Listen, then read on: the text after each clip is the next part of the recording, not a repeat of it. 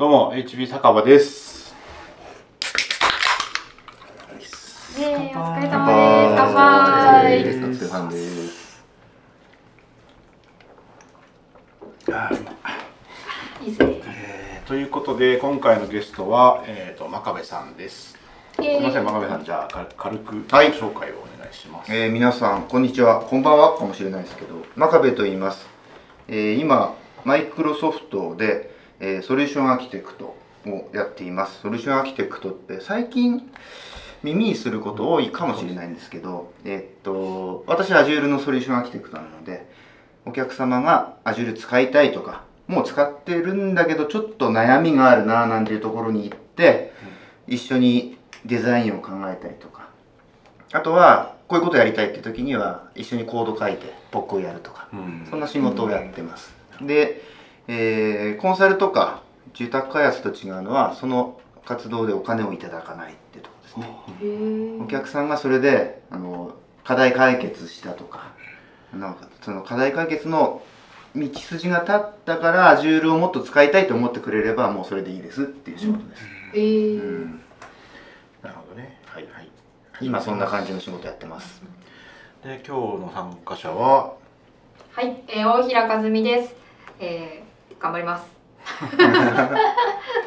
と 田村です。よろしくお願いします。と,、えー、と渡辺です。よろしくお願いします。で HB 酒場では、えー公式のハッシュタグがありまして「えー、とシャープ #HB 酒場」でツイッターでつぶやいてもらえると多分メンバーみんな見て気にして見ているので、えー、とご意見とか感想とか聞けると嬉しいです。ということで始めましょうか。何話そう 真壁さんあれですよね、はい。その今マイクロソフトなんですけど、うん。その前も外資の会社ではい。働いてたっていうのを聞いたんですけど、この前はい、えっ、とですね、えーマイクロソフトに来て3年半くらいですかね、経ちました。それ以前は、あの今分社しちゃったんですけど、ヒューレット・パッカード、HP に15年ぐらい。長いですね。おー15年ぐらい、今14年強ぐらいですかね。で、えーその前が、えー日本の金融系の SIR なんですけど、大和総研はいはいはい。大和証券の SI ですね、まあ野村総研ってありますけど、あれと似たような感じ。大和証券が作った会社にいました、なのでかれこれ202223年のキャリアっていう感じになります、はい、なるほどなのでまあ外資長いんですけど、うん日本の SI 業界のしみじみとしたところも ある程度わかります、なるほど。はい。うん。うん。なるほどね。その辺もちょっといろいろ聞きたいですね。うん。であともともとはか SI にいたってことは開発をしてた？してました。えっ、とですね最初これはまあ貴重な経験なんですけど、えー一番最初の会社ではメインフレームの上でアセンブラーでおアプリケーションを書くっていう仕事をします。そこからキャリア始めたのであなかなかにですねなかなかにですねビットをシフトするなんていうことを駆使してやってたわけですおねーすごい。それであの保険のアプリケーションとか書いてたので相当鍛えられました。保険のアプリケーションをアセンブラで書くんですか？アセンブラーで書くマジですか？ちょっと意味がわからないです。ね わかんないよね。今聞くと。よくやってたなと思って。計算とかが多いから割とそういうふうに書いてもいけるのうんとですねそれが適していたかっていうのは分かんないんですけど、もう歴史があってすっごい古いアプリケーションへー。ずーっと保守していてうん。でお前新人だからまずこっからやれって言われてやったって感じですね。インフレームはずっと動き続けますからね、うん。なんか昔のコードも。へなるほどね。それすごいな。結構大変でした、大変ですよね、うん、でえっと何年？2年ぐらいそれをやった後に、うん。あのメインフレームを大きく変えないんですけど、うん。クライアントサーバーブームっていうのが来てですね。ありましたね。ーえっと端末側のアプリケーションをビジュアルベーシックで作る。懐かしいな VB そしてえっと帳表を出すんですけどはい帳表ってわかります？イメージは紙で印刷するとですね 紙で印刷するんですけど電池帳表の走りぐらいの時期でユニックスを使って電子帳票を作ろうっていうのをやったんです。そのいわゆるフロントエンドの VB 化と電子商標をユニックスで作ろうっていう切り出しをやってうん。そのプロジェクトでアプリもインフラもまあ若いからお前何でもやれ!みたいな感じでやらされやらされたっていうのはですね。ちあのチャンスをいただいて こう視野が広がったら俺外資に行きたいみたいになっちゃった。っていうのおーが転職のきっかけです。それもなかなかえそれ VB ってバージョンっていくつぐらい？うんとですね4とか5じゃないですかね。6ではないですね。そうですよね。うん。4.5六しかわか俺最初 VB2 だからね。るにとねまだね C シャープはなかったかあななかったですよね。なのであのビジュアルスタジオを使って VB があのファーストクラスランゲージっていう時期だったと思います、へえうん。私大学で VB で授業しました。はい。の記憶しかないです。うん。うん。すごいな面白い面白い。なるほど。すごい。えでそのところから、まあ、開発もやっててインフラもやるチャンスをもらってインフラの方に興味がそうですね。あのー最初はその VB の開発とかうん。電子商標のアプリっていう感じで若いやつが欲しいっつって入ってったんですけど、うん。あのユニックスサーバーのおもりをする人がいないと、おなるほど、おであのおじさんばっかなので、うん、ちょっとこれからの人にみたいなね。あのダチョウ倶楽部的な雰囲気になったわけなでするほど。どうぞどうぞ。どうぞそうそうそうそう。でもうあの今だから言えますけどもうすごい高価なおもちゃをいただいたっていう感じでユニックスにのめり込んでうんでそういうメーカーというかうん。OS とかサーバーを開発してるような会社に行きたかった。まあ外資に行きたいっていうのもあったんですけどそういうねテクノロジーを作ってる会社に行きたいなっていう思いがあってうん HP に転職した。っていうそんな感じです、すごい。なんか筋が通ってますね。うん、いや後付けですけど、ね、今思えば。当時はね若いからね頭に血が上ってるからそんなね深くは考えてないですよ。なるほど。うん。勢い。勢い勢い。絶対こっちだみたいな。そうそうそうこう俺はやりたいみたいな感じなんですね。でも振り返るとねなんかつながってるなっていう感じがします。おおいいですね。なんとなく。あ なんとなくね、まあそんなもん。だよねうん。うんなるほど。えー HP ではなどんなことやってたんですか、まあ、HP はですねもう最初入ったのは入ったチームではうん。アプリケーションの開発してました。うん。と HP 当時今もそうなんですけどあの通信系のシステムの仕事がものすごく多いんですね、うん。で私はその通信系の仕事のチームに入ってあの例えばネットワークのルーターを制御するアプリケーションを作ったりとか。最初のうちはアプリケーションを作ってました。うん。なるほどね。でアプリケーション結構長くやったんですね。34年もっとやったかな。45年やったかな、アプリケーションを作ったりデザインの仕事をした後に、まあ、HP インフラ強い会社なのであのインフラのその今やってる SA 当時プリセールスって言ってましたけど、HP のインフラ担当の SA みたいな仕事やってみないかって話をもらって、うん。そこからベターっとインフラに行った感じです、おおなるうん。なるほどね。HP で日本の HP に。そうです。日本の HP、うん。へそうなんですね、うん、あの HP に15年いたんですけど一時期はい。一時期上司がベルギー人という時期がありました。おおなるほど。うん。本やえ本社どこですか？本社がアメリカです。あシリコンバレあおおなるほど。ー知ってます？シリコンバレーを作ったのは HP ですよ。そうなんですか？シリ知コンバレーの走り えー、作ったというかその走りですね。ああ HP って私だと申し訳ないです。あのもうなんですかね。こうロゴしか思い出せない感じなんですよ。しかもロゴどっちのロゴですか？あの。え？丸いやつ丸い方。悪くないです。HP 緑緑のやつ。緑でもないんですけど、楽天カードみたい いやいやなんか色がわかんないです色な、んかあのパソコンのこうなんかロゴとかにあー。HP で書いてある感じ。あれはねブルーなんですよ。ブルーながコー。ポレートカラーだったあ、そうそうこういうの。こう,、うん。こういうの。そうそう。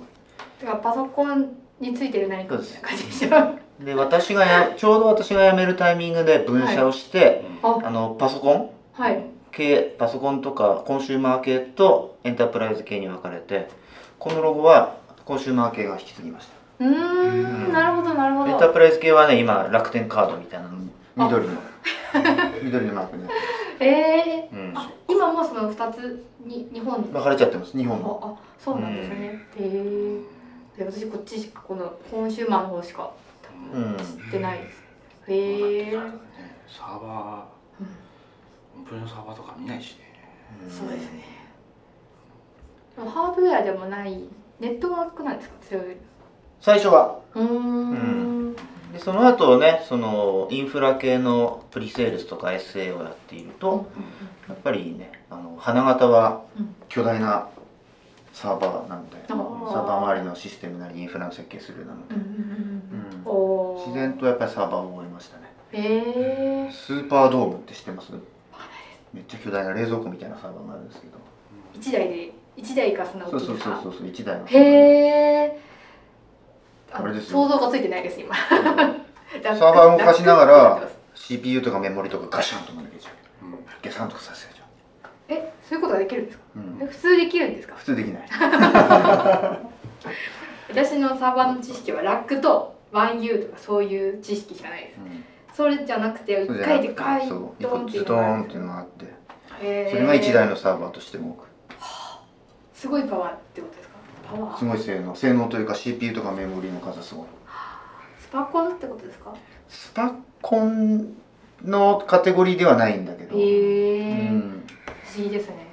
うん、ビジネス IT の世界では巨大な DB が必要なんていう時にはよく使われましただから今もねクラウドでもね、うん。もっと CPU がもっとメモリーがっていう、うんこうねインスタンスタイプがどんどん増えていくわけですよ。はあ。大きい方が。何に使うんだこれみたいな感じで、すごい。でクラウドは複数のサーバーをこうなんだ分散させて一つの大きな処理させるっていう感じなんですけど、昔の巨大サーバーはもうそのサーバーにドーンってでかいアプリ放り込んでそへれでよろえしくっていう。それ上長化とかは大丈夫なんですか？だから2台で上場。大きいでっかい大きい。冷蔵庫2回 あるってこあでもねその1台の中でも相当上場化されてへえ。でも1台の OS として見ると。そうそうそうそうなんかすなんか初めて聞きましたそういう世界観、うん。へえ。ちょっと不思議そう面白いサーバーいっぱいありましたよ。ノンストップサーバーっていうの今もあるんですけどはい。本当に壊れても壊れてもこう立ち上がってくるっていう。ゾンビみたいな。不死鳥のように でもこいつがですねあの、要するに行儀の悪いアプリケーションをも救うのでアプリケーションをこける復旧させるっていうのをねずっとやり続けるっていうループに陥ることもありま怖いですね そ怖い。れすすごい怖い面白いですね。えー面白い。その世界俺もあんま分かんないからな。初めて聞きましたなかなか面白いですよ。はあ。だからね新人の頃はそそういう経験のあるおじさんばっかなので、飲みに行くとだから某国防の仕事をしたとか某原発の仕事をしたみたいなのをなんかね自慢するんですよ。最初面白いんですけどもうおじさんたちねそれをね酔うたびに繰り返すからね、3回目ぐらいでねまたこの話かっていう感じ。えー、武ですけどそう。最初は面白かったです。なるほど。今はオンラインで言えないですけど、じゃあそれはこの後打ち上げで、えうん、オフレコ。改めて。へえすごいこれじゃあ自然とこうインフラの方に興味が移っそうですね。興味が移ったというか環境がそうだったっていうのもありますね。流されたっても言うかもしれないある、えまあでもあの好きでしたね。今でも好きですけど。ーうん。えなるほど。え開発よりやっぱりインフラの方が面白い？興味として。うーんとどっちも面白いんですけど、ううん、あの割合で言うとインフラの方が強めうですね、ん。うんまあでもねソフトウェアエンジニアだからね。うんなんかあんま変わんないよね。そうなんですよ、多いですねもう最近インフラエンジニアもねうん。ソフトウェア使ってインフラコントロールするという喜びを、やっぱそういうインフラも含めた設計分かってないとそこできないと思うんですけど、うん。それがやっぱついこうがっちり手に入れられた感じなんですかね。うん、あの昔もう物理の世界でこう線引っ張ったりとかいちいちデータセンターに行ってやんなきゃいけなかったことを今うん。ちょこちょこっとパソコンでコード書いてデプロイすれば動いちゃうので。はい。もうそれはなんて言えば全能感がありますよね。全能感。そのなるほど。コンピューターインフラをコントロールしているというこおうブルブルっていう興奮がありますよね、なるほど。う確かに。そうですよね。今まで物理だったんですもんね。ん今まで物理でもう買ったりなってや寒いし。あ音すごいうるさいしし一回だけ行ったことあるんですけど。うん。いやもうそんな半日とか一日とかかけて作業してたわけじゃないですか、うん。それをねものの30秒ぐらいでコード流せばインフラできちゃうっていうのは。ですよね。やっぱり。失敗したとかってもう一回作り直してそうそうそうそうそうそう。そあ今のなかったことに言いますからね、うん。うデリートそうそうそうでそう。やり直し確かに本当便利ですよね。うんなんかその外資に2社こう続けてはい。働いてて、なんかこう外資うん。外資大変っすわみたいな。なん。かあります本当多分なんですけどあのー外資もいろんなあやっぱ文パ化ターンというか文化化というかがあると思います。うん。で幸いなことに幸いなことにというか HP とマイクロソフトは結構似てます。うん。あーそうなんだ。結構似てます。うん。あのーよく言えばよく言えば悪く言えば、え っと、どっちもねあのねあのハト派ですよ。どっちかっていうと。へえ大きくパカッと外資2つに分けるとハト派とタカ派がいてうん。タカ派どこって言わないですけど。マイクロソフトと HP はハト派です、へえうんなるほど。なんだ？あ安定のんびりしてる人うも、ん。まあもちろんあのせ結果を問われる厳しさはあるんですけど、うんうんうんギスギスしてない感じがしますね。おーなるほど。うん。もちろんねあのどっちの会社も上の方に行けばギスギスしてるんでしょう現場はあんまりギスギスしてないと思います。他の外資のね方の話を聞いてると、なるほど ざわって感じ。そう。どうもね、えっとマイクロソフト今もうコーポレートカラー4色になっちゃったんですけど、うんうんまあブルーのイメージ強いじゃないですか、あの青い会社はあ私の偏見ですけどね。あの いい会社が多いと思いますもう青じゃない会社いくつか。うんざわってなりますね。ボワボワって出てくるねえそうそうおお赤がねうん。あのタカ派が多いと思います。こんなこと言うと怒られるかもしれない。男子系みたいな。うん赤はねうん。なかなかまあねこうね。熱意もあります部屋赤い部屋と青い部屋があるっていう会社も昔あったしね。にえへえなんだ赤い会社ですけど。赤い会うん。赤い会でいっぱい浮かんでるんですけど今 赤い会社は赤い部屋はなんかこう議論するときにみたいな。へー使い。方を分けてる面とかっていうとあいいですね。なんかで読んだことがあるえうん興味深い。場としてなんかこう最初から演出じゃないしてる感じうん空気空気を作るんですね。あかっこいいですね。いいかもしれないです。うん。そうそう面白い話なんですけどね。私が HP に入って何年目かな？2年目ぐらいの時にあのコンパックっていう会社と合併したんですよ。あなるほど。ありましたね。でコンパックはまあパソコン系で強かったんですけどもともとはエンタープライズ系だったの DEC っていう好きな人はものすごい好きなエンタープライズ系の会社とコンパックが一緒になってそことガシャンとまた合併したって感じなんですけど、はい。でそっちコーポレートカラー赤なんです。そう。飲み込んじゃった。なかなかね 青対赤はね面白かったですよ。へえコンパックロゴわかんない確かへえ大あれだよ変そうだってねうん。テックってねうん。なんか懐かしい話ですよね。おお気になる気になる。デックはあの当時は尊敬すものすごく尊敬された会社申し訳ないんですけどデックとは何か教えてほしいんですけれども。デックは DEC のはい。そのままですけどデジタルエクイプメントっていうクイップメント。うーんとですねあの何が有名かな。えーっとねバックスって誰かな。PDP11 とか？もともとは IBM がメインフレームで一時代を作った後にオフコンとかミニコンって言われるそれよりももっと気軽に使えるコンピューターをはい。で作られた会社です。ほー。で技術的にはものすごくこう尖った技術をたくさん作った会社ではい。当時は憧れの会社だったみたいですね。へえ、うん。めっちゃ技術すごいみたいな。すごい当時は。ねだってあの人 NT 作ったそうですカトラーさんカトラー。元レックですそうですテニトラへー今あれですよ。マイクロソフトで XBOX 周りのまだコーディングして70過ぎてるんじゃないか。な えー、おじいえっとねちゃん、興味があればはい。すごい。本屋さんで「はい。戦うプログラマー」っていう本を探してみて聞い。た これものすごい有名な本で、はい。あのデイビッド・カトラーがリーダーになって、はい。Windows NT を作った時のはい本当かよっていう ぐらいのすごい話。武勇伝ですよね。武勇伝というか、ももういろいろこうお祭り騒ぎみたいな感じ。新しい OS をこうとんがったやつらがワイワイガイガイ集まって作るとこんなことが起きるんだ、あへえうん。これ読んでみます。びっくりしますよへえ知らなかっん、なんか椅子が飛んでくるとかね。れはやばい。まあ椅子だったかな。何かが飛んでくるとかね、へえなるほど。ありがとうございます。そうそうそう。でその会社と HP 一緒になったのではい。やっぱり赤と青どっちの色になるのかとか混ざって紫になるのかとか いろいろあったんですよね。へえまあ大変そうだよね。あの頃だって多かったもんね。うん。合併。へえ一でも一番難しかったのはやっぱりあの会社のカルチャーですね、会社のカルチャーが結構違うので、どっちがどっちって話じゃないんですけど、うん。あの性善説と性悪説がの会社が一緒になった感じなんですよ。すごくやばい感じがしますね。どっちを優先するかみたいなのはやっぱりちょっと時間かかりましたけど、うんうんうんうん。へえその中にいたのはいい経験でしたね。へえやっぱ最終的には皆さんこうなこう協力してやるんですよね最終的に。でもうんと賛否両論あるんでしょうけど、うん。あのどっちかいい方を残すっていう方を常に偉い人が取捨選択してうん。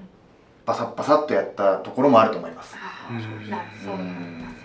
当時はなんかね Adopt Go とか言ってましたね。いい方にカットをするあそれで go しちゃうみたいな。無理して混ぜないみたいな。あなるほどなるほど、うんいいとこ取りしてきた、ね混ぜるとこういろいろこう弊害もそうだし。ねうん。なるほど。お多分これからねこれからって今ももうまさにそうですけど IT の世界も合併とかね、ーもっともっと出てくるでしょうから、うん。うん。うん。マイクロソフトさんもねいろんな会社買ってるいっぱいから買ってますからね。結構筋がいいうん。うんいい感じはしますけどね今ここ1そうですね。年、はい。2年は、うん開発者としてはワクワクする買収とかが多いですよね。そうね。うん。なんかね昔のこうねこう悪のホゲホゲみたいなのを知ってる人はこうこう大丈夫かみたいなことを言う人もいるけどね。うんうん。今のところ別に全然いい感じに流れてる気がする。だいぶ減ってきたんじゃないですか？そういうことを言ってくる風潮が。うん。でもなんか中の人にその悪の帝国っていう話ではなくて なんかこう Windows なんでしょっていう人はまだまだ全然多いっていううん。中の人には聞くけどなんか。そうですね。やっぱりあの接点なんですよね、うんうん。もう Linux の方に完全にシフトしちゃってるユーザーはもううんあんまりマイクロソフトに頼らなくてもできちゃっているので全く接点がないから、情報もそんなに入ってこないし、時間もないのでやっぱりずっと以前のイメージを引きずってるというか、うん。ままっていう時はこ方は多いんじゃないですかうん。ね。うん。確かにね。そう。いろいろ面白いかったよね、うん。なんか。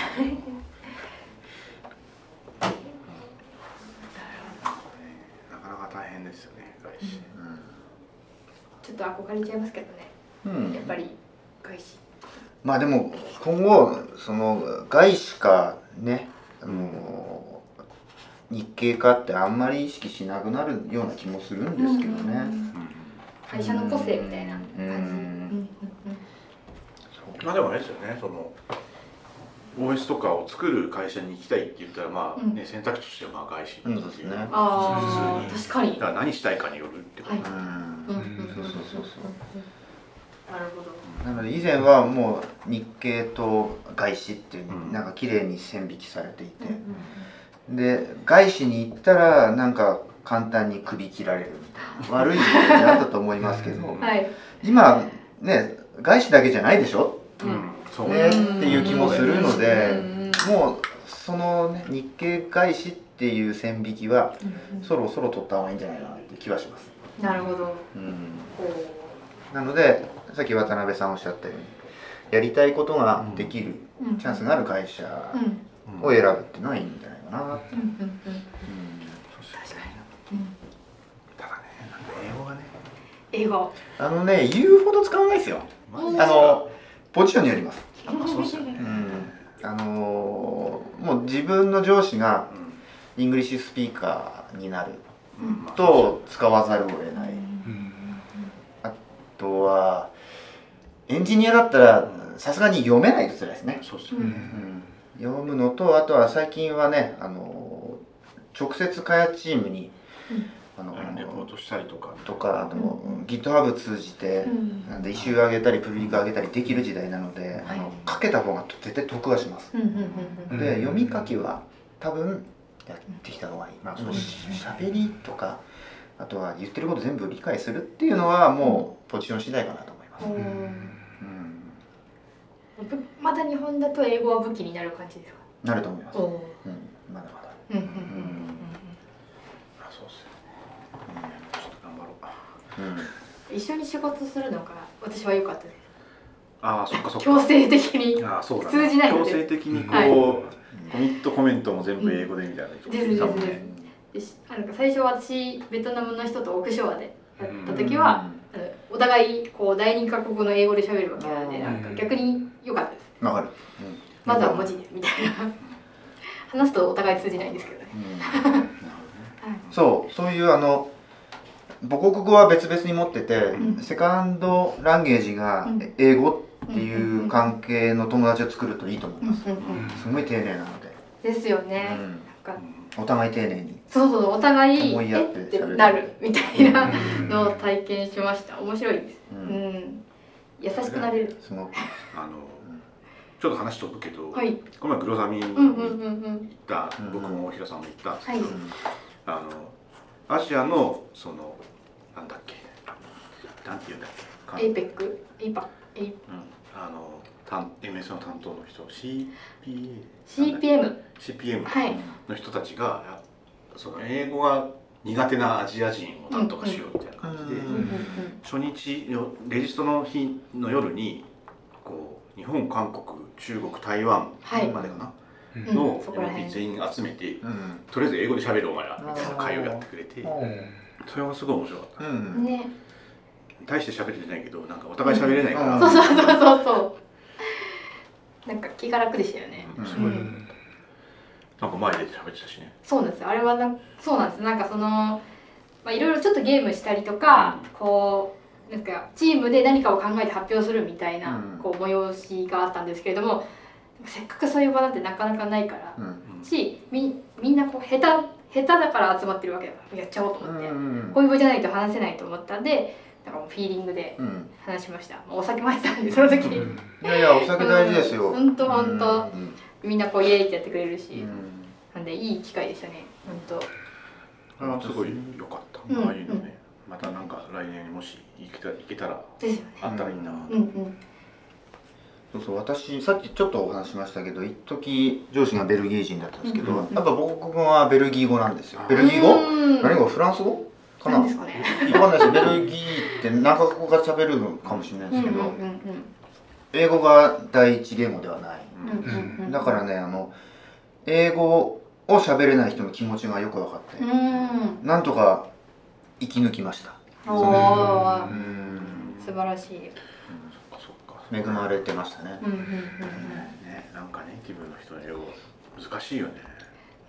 うん。意外とネイティブっていないのかもしれないですそうそうそう。っかそっか。いいこと言うね。はい。うんそうそうなん今やね中国とかうんインドの人が。うん。そうそうインドもそうであと南米の人たちも聞くポルトガルとかスペイン語じゃないですか。うそうそうそう。いう人たちも聞くそう。言ってただからグロサミ行ってウーバーとか乗ると、うんうんうん。スパニッシュの人南米の人すごい多いんで、なんか「お前英語喋れるのか?」って言われて「いやちょっとだけね」って言ったら「俺とな仲間だ」って言われる人が何人かやっぱいて。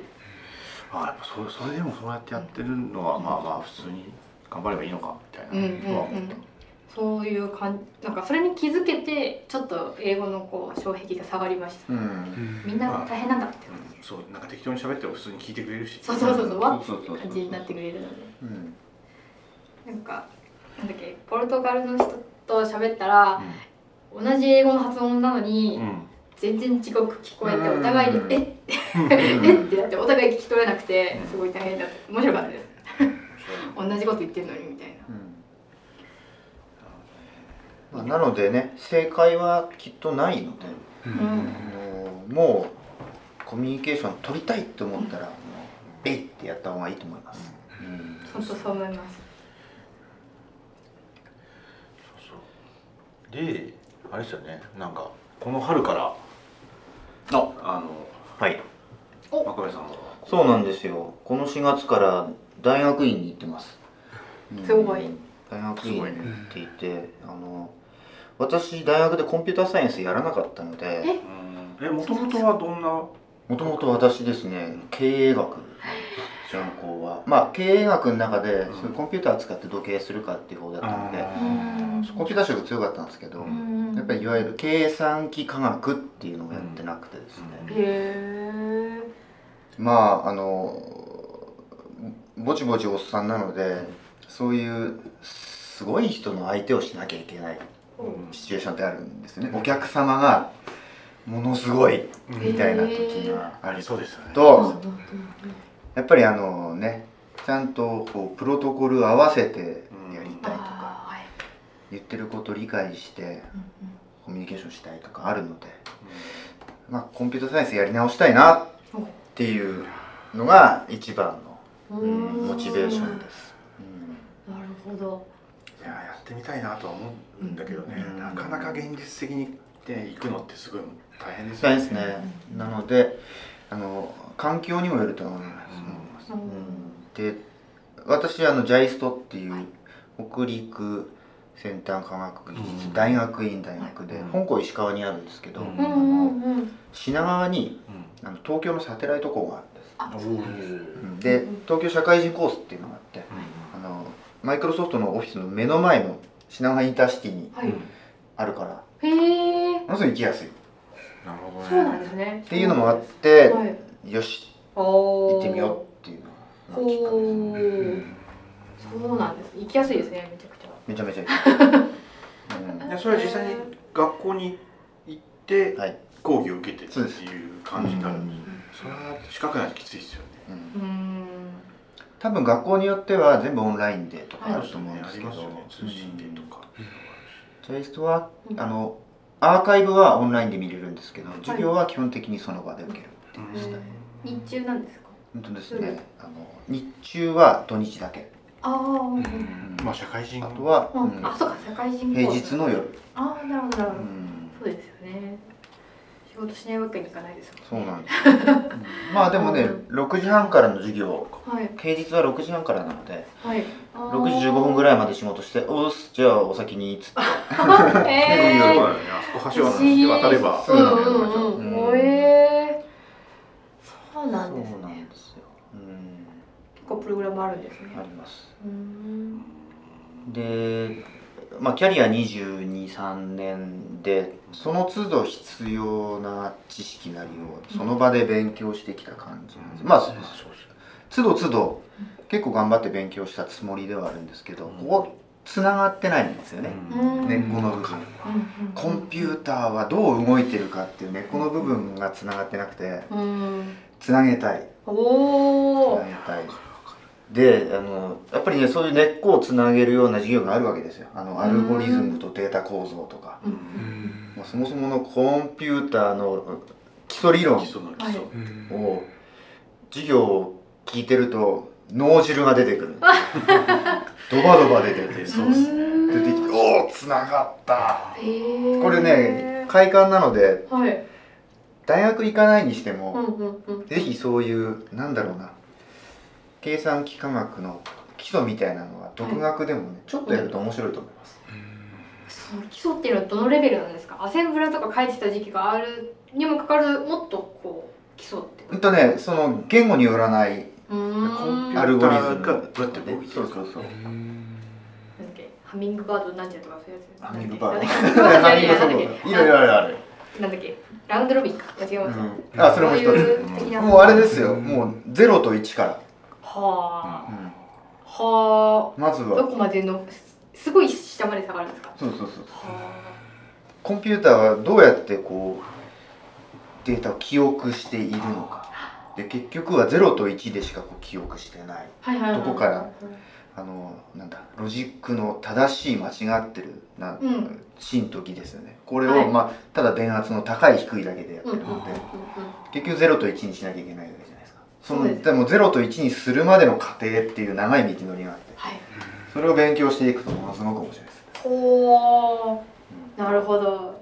とかとか。まあやると面白いかもしれない。一応情報系の大学出てたなんかそのはしょなんですか上辺はや多分やってるはずなんですけど、うん。深く考えてなかったので 多分ね教科書だったんで。もう一回やると面白いですよ。あああの時習ったそあのことはこういうことだった、うんうんうんうん。うん。ほうなるほど。だからあのね普通にコード書いてるともうあの法文の中に法文ネストしたりするじゃないですか。あもうこれ計算量としてはクソだなってい うああもうの中に法ってこれって何ねはい。掛け算じゃんどんどんそのぶっ込むデータの量が多くなればなるほど計算量爆発するよねですよね。掛け算になってきますそうよね。そうそうこっち掛けかこうなりますもんね だからなんかねこう無意識に効率のいい書き方ができるようになるとうんかうんうんっていうこうん。うんう副作用もあるんじゃない？うんそうですね。なんかちょっとその習った知識で頑張ってあれここれ何回もあるみたいな、うん考えるけど考えきれなくてここでちょここでブレーキしようみたいな安易に走っちゃう時もあるわけですよね。それを学ぶと。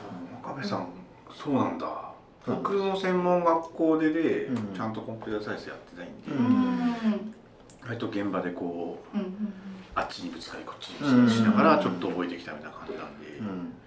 なんかどっかで一回やりたいなっていうのはうん。割とずっと前からあるんですけどね、うんなかなか現実的には厳しいよね。ああのいい本が結構あります。なのであの学位取らなくていいんであれば、うん。勉強はいいくらでもできる、ーうん。ただ学位取るっていう目標があるとうん。やっぱ言い訳できなくなるので強制的に自分のお尻叩くっていう意味では、うんうんうん。まあ、学校行くのはいい。うんそうですね。うんうん確かに。おいやーなんかこうこれから時々話聞きに来て。どうすか最近。どうすか？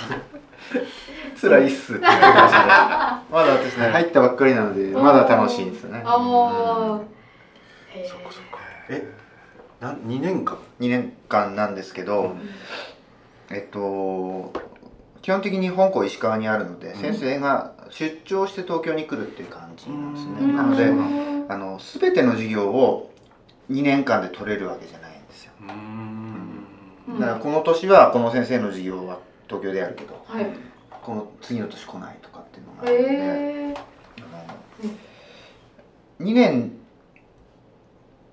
で無理して卒業しなくていいよっていう感じのあー勉強なるほどね。ですなので2年間の学費で3年いてもいいっていう制度がある。へえうん。なるほど不思議ですね。そう。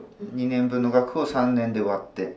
うーん。ああと何年いてんだっけな。4年かな？4年いていいのかな、まあ、それとは別にその学費を安くしますよっていう制度。へえ面白いですね、うん。ちょっと社会人にこう嬉しいコースなんですね、まあね仕事しながらもなかなか大変そうなんですよ。うん。うん突然ね転勤になっちゃったとか、うん。あとはお子さんが生まれた家族ケアしなきゃいけないとかなると、ねあのー続けられないという人が出てくるのでその辺のケアは結構、うん。うん。うんこれ？やってます。そうです、先端情報科学。へえ先端いやいやなんかすげえ面白う、そうん。面白いですなんかね言い訳しないでなんか頑張りたいんで そうですね。面 白いなまあ、ただねあの家族の理解も必要ですし、うん会社の理解も必要ですし、やっぱりそこは恵まれてると思いますので、意外にあのもちろん家族には言うんですけど会社には言ってないうん人が多い、へえそう大変じゃないですか、うんそうなんですよね。であの困るのがあの論文書いた時に、はい。その論文が表に出た後に会社からそれを補足されて、はい。会社によっては業務で得た知識をうん個人の学位に生かしたかみたいに言う会社もあるらしいので、そこだけは気をつけていただきたいですね。なるほど。ちょっとグレーゾーンですねそこは。うん。なので私の身の回りではどうしても学位取りたいうん。社会人で。取りたいから、でも会社が認めてくれないから転職するっていう人もいます。おへえでもそれ選べる時代にはなってきたそうそうそう。うん。なるほど。大変なんですね。ちなみにマイクロソフトは全く問題なかったです。一応人事に確認しましたけど、うん。うんえ何わざわざ確認すんのぐらいな。普通にやればいいんじゃないみたいな。うんうんうん。ここは恵まれましたね。うん企業秘密は企業秘密ダメってだけですよねまあそれはね契約で縛ってやるから別にねそこは。それ以外の一般的なものでしたら全然 OK ってことですよね。話だよね。なんかブログで得た知識があってさ。うん。ねうんねえ。いや本当に一ダメなやつ生おじゃない一生抱えてくれるのかよみたいな。そうそうそう。そうですよね。そうそうそうそうだったら特許出しといてみたいな感じですよね。特許みたいなそういうので、うん、だったらあれですよそのうん。育てた親に対して、ん。おそのお前どこの会社は、ね、親に感謝してんのかって話じゃないですか？うん。うんうんうん親が算数教えて、それの積み重ねでその会社で活躍してるかもしうんれないですからね、うんですね。うん。うんと、そう。はーい。その会社は勤めたくないですね。意外に多いらしいっすでも。まあそうかもしれないですよね。特に。まあ研。究所を持ってるような日本の大企業なんかやっぱり知財にそうですね。うるさい確かにので確かに。難しい。そもそもそこの場所に入るのも大変だったりとかねそうですよねうん。きっとね。ドキドキしますね。はいやすごいなあ。意外と奥が深い。どうしようかちょっと話飛ばしましょうかおはいこれ行きましょうかアジュールサウスでジャパンはいうん亀渕さんっていうこうすごい人がやって うん。すごい人ね。すごい人です。る YouTube でね。なんだっけ。あれ？コスモスエビさん。THIR か。ス S であうんあの国にもあるんですね。アジュール萌えです。さすが。萌え大好きな人がやってるので。そう最近ねリニューアルしてかっこあよかっいつの間に？すごい。アジュールサースデージャパンっていう、えー、と YouTube た、でこう毎週木曜日の12時からほぼほぼ毎週ん。やっている花見さんっていうのが人がやってるやつがあって、で真壁さんもまあ出てます。まあちょいちょいですね。うん。半分以上は出てる半レギュラーみたいなね感じで、花見さんとえっ、と春玉うん。うんさんと、あとパクエさん吉田さんとうんうんうんうんうん真壁さんがまあコアうん。な参加者。うんうんで金内さんあのアップデートを追っかけるブログとかをやっていてそこのに載ってるものとかを軽くこう亀渕さんの噛み砕いた感じのコメントをポロポロっと言いながら、えー、と1時間いろいろ話すみたいな感じ。まあ雑談もまあまあ多いんですけどただアップデートのこう亀渕さんの一言がね結構いい感じなんですよね、うん。なんかすごいこう、うん。苦労せずキャッチアップできるみたいな、うん。おーなるほど。僕は結構好きで。うん。なので Azure を使われてる方はぜひですねあの見ていただくといいます。うん。いいと思います。あのウェブサイトブログが週に1回アップデート更新されてそれをみんなであのポッドキャストでいじる？いじる。YouTube でいじるっていう感じになってるので、うんうんうんポストを見ながらみんなで喋るそうですそう。ですな。んでこれを見ながら僕はこう通勤中に携帯うん。でこう見ながら来るみたいな感じなんですけどこれやっとくとなんかあなんか好き新しいの来たみたいなのがすぐ分かるし。いやそうだ。で基本 YouTube なんですけどポッドキャストでまあ1日遅れぐらいでうんうん。2話分ぐらいが公開されるっていう。僕はポッドキャストで結構ね半分中の人なのであの裏話とかもあるし。あとはねあの亀渕さんと春玉はユーザー目線でうん。言ってくれるので、あのすごくフェアに聞けると思います。うん。確かに。半分の意味が分かりました。あそうそう。メメンンバーメンバー二人が。4人のうち半分が社員なので、はい確かに。うん。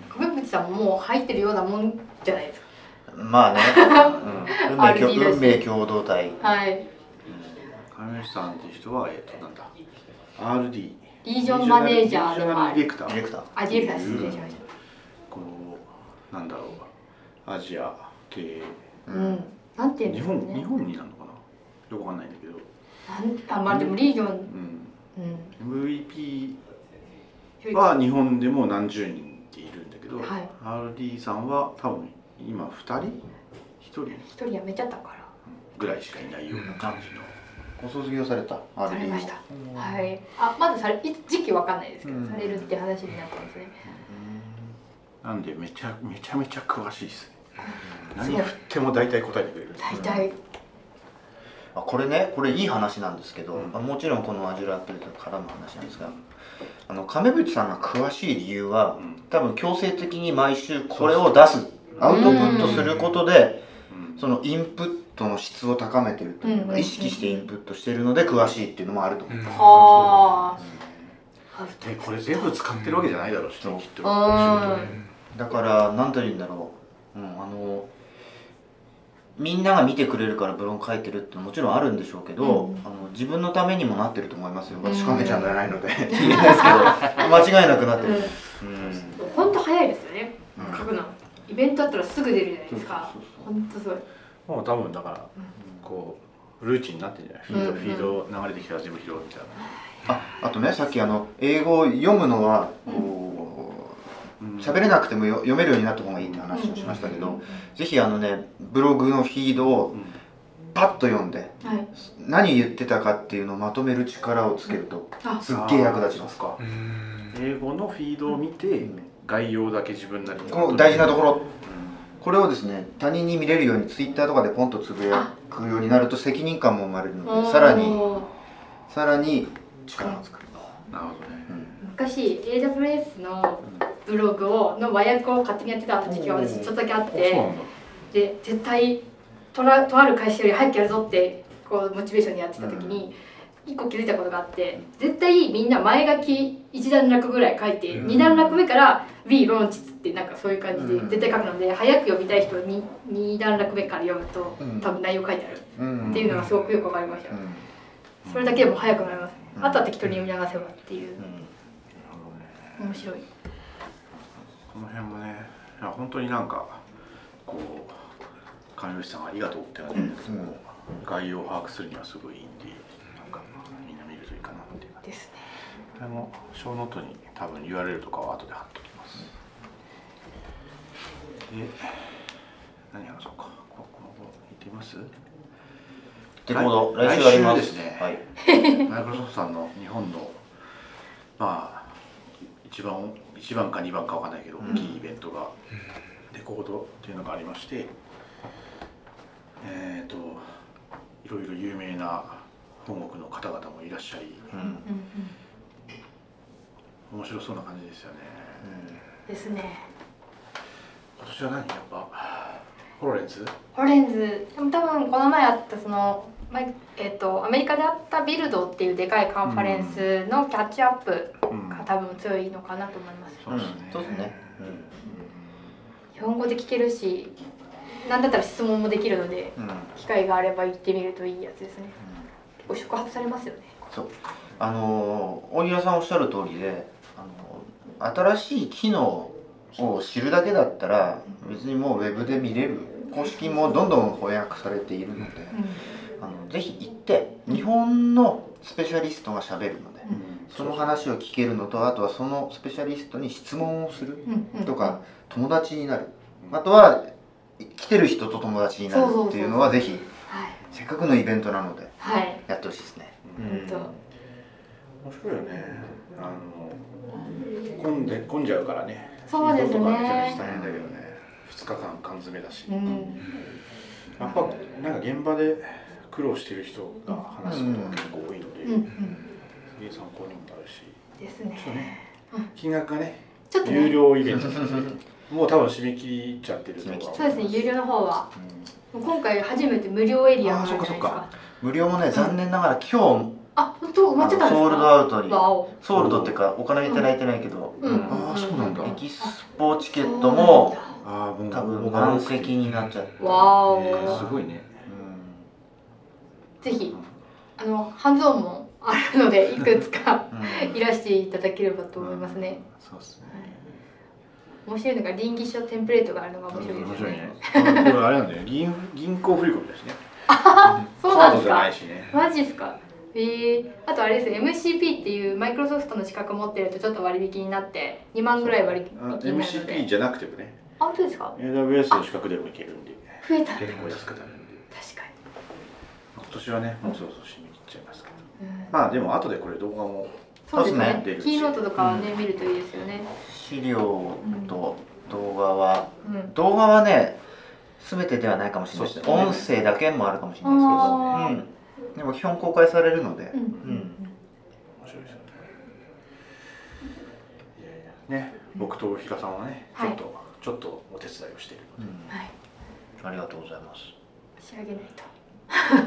えまだ開けてないの？いや上がってるんですけどあの最終確認をしてちゃんと締め切りにうん。まずねあの WIP って書いてあるんでそこだけ消そうかなって感じですね。あのなんかあのはい事前のその資料提出ですね。ああのコードを提供したいサンプルコードを提供するっていう、うんうんなんかプログラムがあっうんて、それに応募したらうあの入選できたのでうん出してます。私も、はい、村さんは？IoT 系？IoT とサーバーレスをつなげたデモですっていう GitHub のリポジトリです、僕もなんかちょっと出したんですけど、うん僕はペチパーなのでアプリケーションインサイトを PHP で超簡単に使えるみたいなミドルウェアを書いたのを公開しまし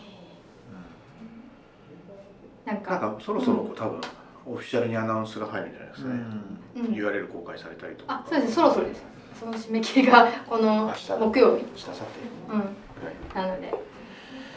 あの結構いろんな人がいるそうですね結構 MVP の人も登壇したりとかいろいろスタッフでも言ってるので、うん。やっぱその人たちとお話しできると結構広がりますよね。いろいろと、そんな感じです、うん、ぜひ。あちょっとホーレンズと何？ロレンズと今回コグニコグニティブも割と出してきてそてあのアノマリディティクション異常検知とか、あとインクリコグナイザーとあとフォームリコグナイザーが割とで使えるんじゃないかなと思いますねこの画面多分ウェブちょっと私ちゃんと触ってないんですけどウェブ画面でウェブ画面じゃないのかな？そのフォームをこう認識してくれるっていうコグニティブのサービスが出たので、すごい全部なんか英語読んだだけでみたいな説明でしたけど多分結構使えるんじゃないかと思います。はい。その辺？うん。そうですね。あとは出るかはちょっと見てないんですけどえマイクロソフトのビルドだとエッジの話とかあッジ側の？ベースがクロニキクロミウムに変わるのでその辺とかの話とかもあるかもしれない。ですね。あと IoT とかですかね。うんあだから A ケース使っうん、た事例うん、そうだ A ケースもあちょっとここに来てあれですねますねあの ZOZO さんのマイグレーションの話とかもあるので、そっかそうゾウさんあれだ。SQL サーバうん。おーーですよね。確か。SQL サーバーとあとは Kubernetes 使われてるんですか、うんってるなうんうん。とかこの事例のセッションありますよ。あんまそこで話してる。のあんま聞いたことないしすごい。面白そう。ねなるほど。あとだからあれか。オイシックスさんと多分うんうんうんうんうん。話するとあそうですね。生まれてす系ですよねオイシックスさんも Kubernetes 使われてますね。あと Kubernetes とサーバーレスのこういうソリューションも出てきてますよね。ビルドだと ACI えー。K だそれそれそれそれ。K だって言うんですよね。だ、その辺とかもあるんですかね。あれもね結局オープンソースで出した。そうですね、こいい。オープンソースかっこいいって思いますもん。かっこいい、うん。いいね。そうなんです。そういうモチベーションでいいと思うよ。本当それで本当うん。いつかコミッターになりたいっていうもモチベーションです私は。うなれるんじゃがない？もうまだまだ頑張ります。でやるっすって言えばなれるやるもうそそうれなんかでプルリック書いたっす。もうね本当にドキュメントのプロリックは結構書いてるんですけどあそう。まだコードはちょっとねまだ。まずはドキドキドキ。まずそれでしょ。ちょっとずつ自分のコードも全部オープンにしてこうそういうのに慣れていきたいっていうのが今の目標です、すみません。ちょっと私が話しすぎて。ええそこからです。そうなんです、うん。やっていきたいですね。今ちょっと話出たけどこう、うん。クバネティス？うん。流行ってますよね。うーん。あのねただじゃあ当たり前かみんな使ってるかっていうとそうじゃないです。そううですよね。ん。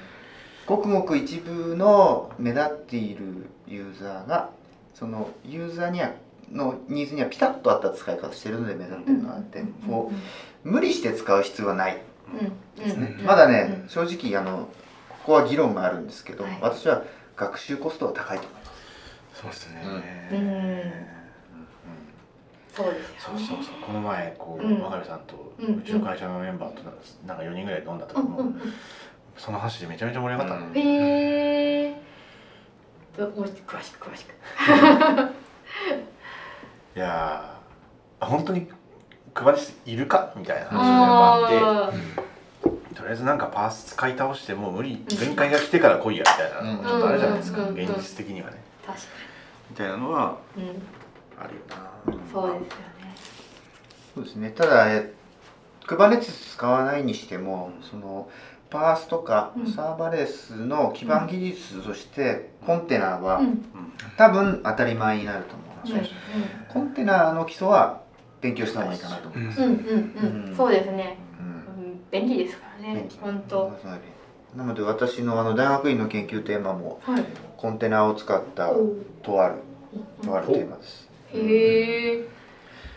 まだねまだあのなんだ世界中の研究者の研究を調査している段階ですけど。う、ん。ちょっとコンテナはねまだまだやることがいっぱいあるかなってうんうんうんうんうん。うんどんどん使いやすくなってますしね、コンテナないと開発大変ですよね。逆にもうなんかあっという間にコンテナになっちゃったよね、うん。手元から実際のね staging もうん。プロダクションも、気づいたらもう全部コンテナみたいになってますよ、あと意外に便利なのがあの Insider なんですけど、うん。 Visual Studio Code の Remote Development っていうのが最近出てですね。それ試したいんですよ。お知らないですか？知らないです、えっと、 Visual Studio Code のうん。エディター部分はうん。その端末の OS で動いてますと。うん。ただ、えっと、コマンドラインとかプラグインとかうん。拡張。あの辺をリモートリモートあのローカルでもいいですよ。リモートの例えば WSL、うん Windows サーブシステム for Linux だったり、うん。コンテナだったり。あとは、えっと、SSH したどっかのサーバーにできる、おっていうのがね5月の連休中連休前あたりに発表されて、出ました出ました。でもうね普通に動くんです。えー、それ知らなかった。触りたいんですけどそれやってる場合じゃないってやつがちょっと。いやもうね私もうそれないとダメになりました。もうすでに。へー。くらい便利。X デバッグ PHP で書いてるんですけど、うん X デバッグあなんかつなげるの大変っつって今諦めてもうバーダンプめっちゃ頑張ってるんですけどそれに絶対使えると思うんですよ、うん。それ俺やろうかな。お願いします。そしたら超開発簡単になると思う。そうだ。ねそうやりたい。本当。何がいいかっていうとその例えばコンテナにするとあのエディター部分は慣れてる OS 例えば Windows なり Mac でやりますと。ただ実際の実行環境ってうん Linux 上で動かしたりするじゃないですかうん PHP なのでコンテナの Linux であったり WSL を実行環境にするといわゆる実行環境と開発環境を一致させられるんですよね。今までってなんか Windows でだましだましやってた。マジマジわかります。うんうんうんうん。感じなのでこれ結構革命的だと思いますめっちゃ気になってます。ちょっと。お願いします設定ください設定くださいっつって今ちょっと手伝ってもらってるんですよ。うん今はね実装急がなきゃと思ってて、うん。それをこういやまだダメだっつってこう、ね。話してるんですけど。おもちゃでおもちゃが増えるとねどうしてもそうめよちゃくちゃやりたいチラッチラって脇見脇見しながらだから。多分ハマると1日とかそういうのハマるじゃないですか、うん。やり方わかんないなんでちょっとまだ時間ができたらやろうっていうのがずるずるですよ、気になってます楽しみ、なるほどね。うん。大体大体1時間ぐらい経ったのかな。おおあっという間ですね。結構早いですようね、ん。なんか他に今なんかそのビジュアルスタジオコードの新機能とかも出ましたけどなんか今面白そうな技術とかこれをそうっすね。うーんあの個人的なうん関心事はまあ、この辺のコンテナとか特にビジュアルスタジオコードも絡むんですけどそのオープンソースの、まあ、私原理主義者ではないんですけどオープンソースと従来のいわゆるトラディショナルなベンダーであるとかなんか融合しつつあるコミュニティと融合しつつあるのでその間で生まれてるようなプロジェクトは面白いなと思いますね。だから Kubernetes なんてまさにそうですよね、うん、まあ Google が生みの親ではあるんですけど、はい、そこにねマイクロソフトとか AW とかいろんなベンダーが入ってきて、みんな普段はライバルなのに、うん、そこだけは一緒にやってる。ああいいですね。で、うん、その周辺でみんな差別化しようと頑張ってるわけですけど、そういうのを見てるとなんかねこうこれまでの10年とは違う世界があるなと、確かにそうですね、結局なんかコンテナになったからなんか、ぶっちゃけどこにでも持ってけるんだけど、こう微妙に違うみたいなことが来たら不幸だよね、みたいなところがそれでこう解消できてるような気はするんだよね。まあ、みんなあの霞食って生きてるわけじゃないですかどっかで儲けなきゃいけないわけじゃないですか、はい、そこをユーザーとして見極めるっていうのは、まあ、技術者としても面白いと思いますね、そうですね。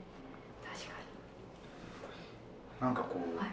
クラウドアイアースとかができた頃にこういやなんか夢の世界に来たみたいな思ってたのがいやでも意外とこう下の方見なきゃいけないよねみたいなのがこうソフトウェアエンジニアアプリのエンジニアとしてはこうこう本当にこうアプリだけを書けばいいみたいなのに近づいてきてるよねっていうのはすごい思うよな。なんかいい世界になりましたよね。一つオープンソースでこう私の中でまだ解決してないことがあるんですけど、その今結構マイクロソフトもそうですけどオープンソースとしていっぱい公開してるじゃないですか、そういう時に結構マネタイズとかどうやったらこう、収益になってちゃんとこう維持できるのかなってところは結構気になっていて。身も蓋もないこと言っていいですか？はい。あの儲かってる会社が儲けをそこにつぎ込んでるっていうのはほとんどです、投資ってことですか？うん、投資というか、うん、うん、あの他にも儲けられる例えばね、はい、マイクロソフトさん。は Windows とか Office とかで儲かってます、はいはい、Azure でも儲かってるんですけど、うんうんうん、えっと、Google さん広告で儲かってます、はいはいはい、でその儲けの分を、はい、えっとオープンソースにつぎ込んでもなんとかなる。でそのオープンソースのテクノロジーが、を使ってくれるユーザーが増えて、はい、で Azure とか Google のプロ、クラウドプラットフォーム使ってくれればいいやっていうのがあるので、正直オープンソースだけでね、収益を上げてるわけではない。あ確かにっていう会社がほとんどだとなのでレッドハットさんとかもう超尊敬しますね、それだけでやってるなるほどなるほど、はあオー。プンソース自身でビジネスにするっていうのはものすごく難しい、うん。他の収益の軸があって、まあ、それにこうこうつながるようなエコシステムができるとベストって感じなんですね。いやそうですよね。使う側から見てもあのそういう観点で、あの選ぶといいと思います、このオープンソースのプロジェクトのバックにはどういうスポンサーがついてるか、でそのスポンサーが儲かってんのかカツカツなのかみたいなのは、結構大事な視点だと思います。はい。いや本当でも大事ですよね。突然オワコンしても突然なくなってなんで覚えたのにっていうのになるじゃないですか。確かに。ああそうですね。逆に大きい企業がまあ、そういうオープンソースで出してくれるのは逆にこっちも安心するってことですね開発者としても、うん、バックでちゃんと維持できるから。ただ安心だけじゃよくなくて、うんうんうん例えばねビッグベンダーがその同じプロジェクトに3つも4つも入ってくるとそうするとまあ多少の喧嘩あるじゃないですか。はい。それに左右されるというのもあるのでそのリスクは抑えといた方がいい。進みが進みが進化のスピードが落ちるとかああもしくはね分派したりしますよねたまにそういう政治的なね、はい、動きもあるので。ああちゃんとウォッチしていかないとウォッチした方がいいと思います。なるほど、面白いですね、面白い、うん。だからこうテクノロジーとしていいもの審美眼を身につけるっていうのはもちろん大事なんですけど、はい、その周りのビジネスとかマーケットも技術者として見れるようにしておくといいと思います。あなるほど、うん、ちょっと楽しいですね楽しい楽しい、こっち上がってきたとか、うん、なるほどいいですね、でそういう情報に触れられるのはねやっぱね一時情報なのでうんうん。英語が多いおので。おまた英語の話になりましたけど。いやーほんいや本当英語英語勉強しましょう。しましょう。英語頑張ろう。ん。読めると得します、です。うん。私あの英語と英語をテクノロジーと一緒に勉強しようみたいなあコミュニティをやろうと思って。いいと思います、うん。うん。うあれもうすぐだよねはい今週末金曜日に今回はそのビルドっていうマイクロソフトのカンファレンスを英語字幕で英語で聞くただそれだけなんですけどまずそこから入って、まあ、ゆくゆくはなんかこう英語で何かやるみたいなのももう一回やったりとかしたいなうん。そういうのが広がっていけばいいかなって私も思っているのでなんかなんか一緒にやっていきましょうよ。ちょっと遊びに行こうかな。あお願いします。まだ全然入れると思うし。本当ですか？はい Tech Learn with English って名前にしたんですけど、ね後で。はい。まあその前に公開できるかどうかはちょっとわかんないけど。とりあえずショーノートには貼っておきます。はい。ということでまあ1時間ちょいちょいぐらい経ったんで、一応今日はこれぐらいにしましょうかね。いやーすごい面白かったです、はい。なかなかねうん。普段とまた違う感じで、うんうんうんうん。はい。ということで本日のゲストは真壁さんでした。はい。楽しい話ありがとうございました、はいありがとうございました。えー